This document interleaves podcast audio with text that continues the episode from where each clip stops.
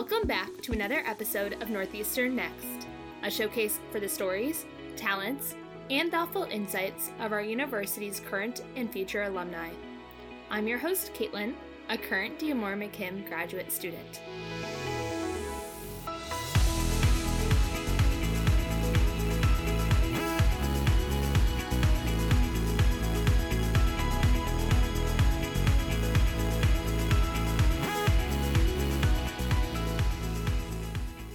Today I have a slightly different but very special episode. There was a recent side hustle pop up fair on Northeastern's Boston campus where alums or current students who had a side hustle that they were working on could head over to campus and showcase their businesses and sell their products.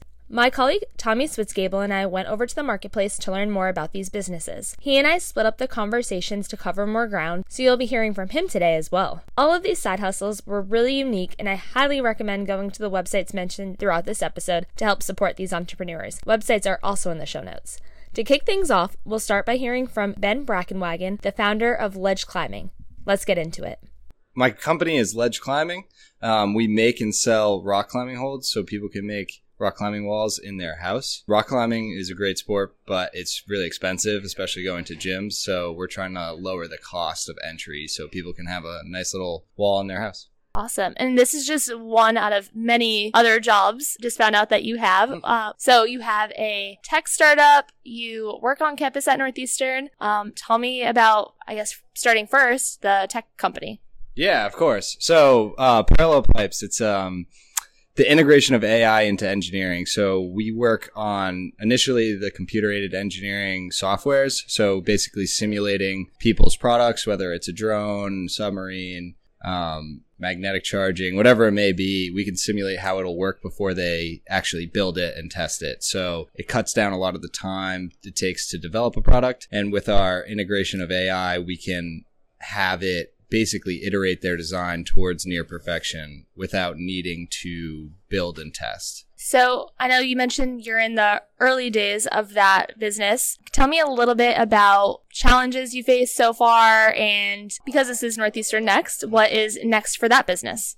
Yeah, great question. Um, the challenges are definitely focused around the scope of the project itself. So the company has a lot of different intricacies that um, need to be accounted for. So there's a lot of different disciplines that are involved in this type of technology that need to be accounted for with lack of resources that we have. So basically, we're just wearing a lot of different hats for doing a lot of things that we didn't ever expect ourselves to be doing kind of thing just to get this tech to a point where it's even usable. So um, that has been the main challenge so far. We've really approached it in a great manner so far. We've had great progress. And then next, we're working on our beta product. We had great success with the alpha, working on the beta, and um, hopefully we can get some traction and raise some money after that.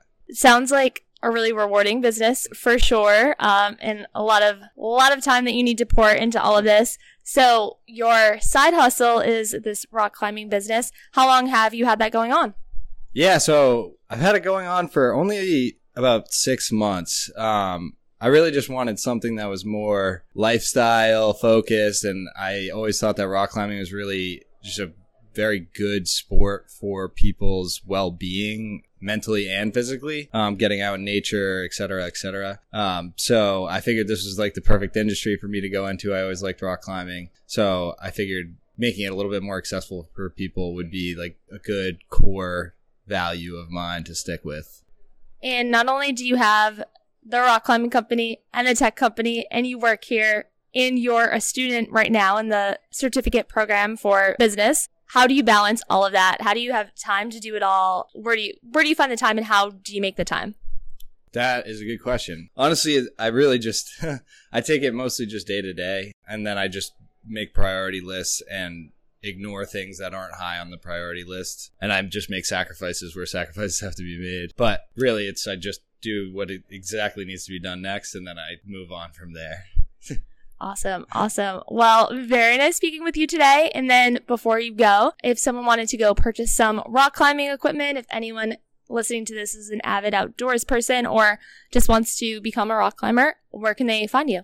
Yeah, of course. So the rock climbing is uh, ledgeclimbing.com. Um, we have rock climbing holds of all sorts. And if you're interested, you have an engineering team or anything interested in the next generation of computer aided engineering, check out Parallel Pipes um, at parallelpipes.com um, or shoot me an email at ben at Parallel Pipes. Awesome. Thank you. Thank you very much. Next up is Bella D'Ascoli. I was able to chat with Bella all about Sam Scribbler. In May of 2019, Samantha Hemphill, or Sam to those close to her, was diagnosed with a rare form of leukemia nearing the end of her Northeastern freshman year. She sadly passed away in August at the age of 22. I'll turn the mic over to Bella, who is friends with Sam and works to keep her memory and legacy alive. I'm here today because my friend unfortunately passed from cancer in August of 2022.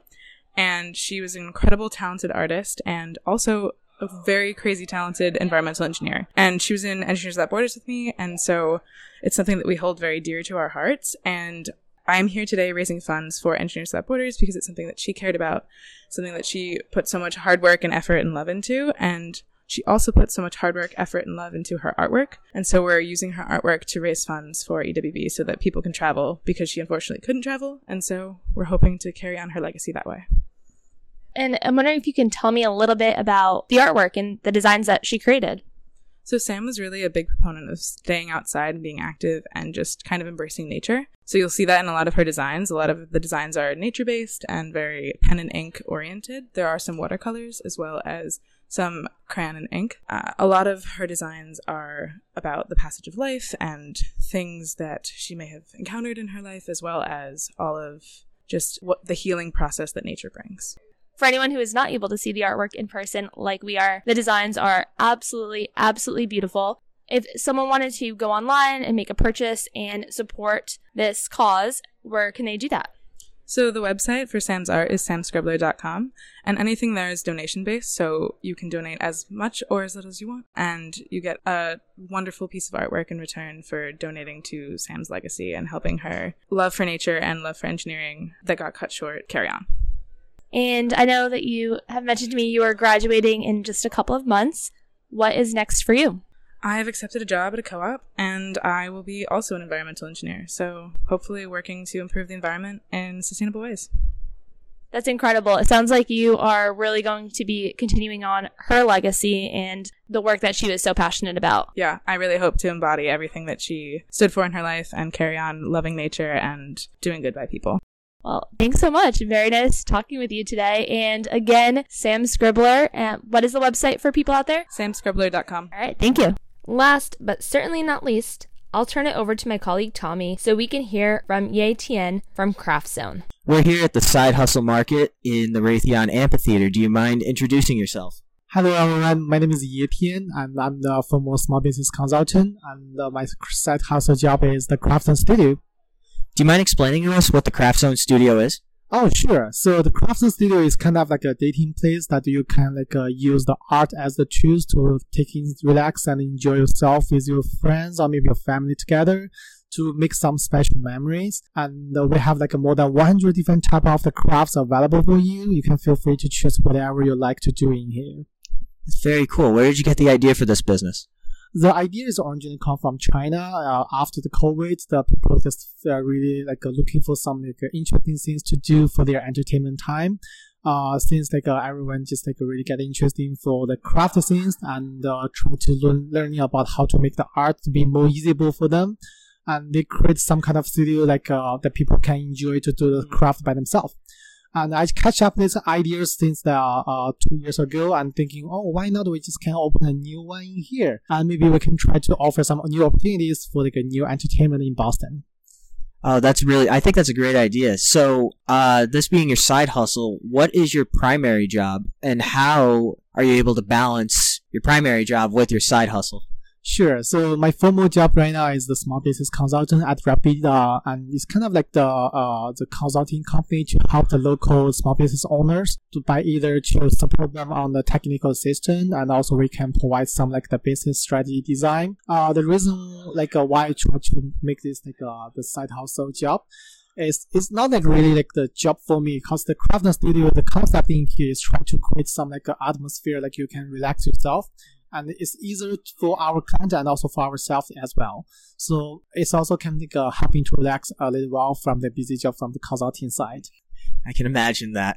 Um, so, just out of curiosity, what are some of the more popular crafts that people like to, I guess, create when they're in the studio? Sure, we have like 18 type of the projects available in our studio, and the most the top three, the popular, the craft is one of the is a tufting, which you can design and make your own self the rocks. You can either hang on the wall or maybe just put it in your bathroom. And the second one is called the decoden cream craft, which is we just created this thing by ourselves because this one is never happening in the, in the, United States. So basically, it's kind of like we have the special glue. You can like uh, make the decoration just like the birthday cakes cream on that, and then use the thousand of the different small accessories and to simply just attach on it and you can create this one as like an iPhone case. You can make the jewelry box or maybe just like a phone stand, which is really easy and also uh, enjoyable. And the third one is called the fluid art, which will have a different type of the beers, like the gloomy beers, the beer break, or the calls. And you can choose your own favorite color combinations, make them uh, mix together, and just like uh, using the gravity to play the pattern on the surface. That's very cool. So it's my understanding that this is a brick and mortar store. Do you mind giving us your location so people can come and find you? Oh, sure. So our location is in the 229 Harvard Street in Brookline. Uh, zip code is 02446. Uh, if you check on like a Trader Joe's on that, we have we are the neighbor for that. yeah, I've been to that Trader Joe's. I love it in there. Oh, great. Yeah. so, how would you say that Northeastern's alumni network has helped you with your side hustle in any sort of way? Oh yeah, definitely. Cause uh, as you may know, like uh, especially for this kind of the new concept ideas, uh, it's really hard and challenge for us to make the break uh the breaking to the the marketing here. So the the Northeastern Alumni Center really helping a lot by helping to like explore uh, make the more exposure on the market, and uh, they help us to make a lot of like the pop up events and help us to make the uh, the advertising on the social media which can help us a lot to uh, let our neighbors know, oh, we have such kind of new place we can enjoy. So that's really helpful at the very beginning and even for now. That's awesome. So, my last question, and just in terms of your career, in terms of your side hustle, what do you have planned next? So, I really believe like uh, the Craftzone Studio, this kind of a concept, they do, do have a lot of potential. So I'm gonna planning to open our second location maybe uh, sometimes this year, and we can try to open either in Boston or maybe in the Cambridge. So after that, we are we will see if it's gonna be work. If it's work, we're gonna try to make this one as a nationwide franchise brand. Awesome. Hey, thank you so much for your time. That was great. Thank you.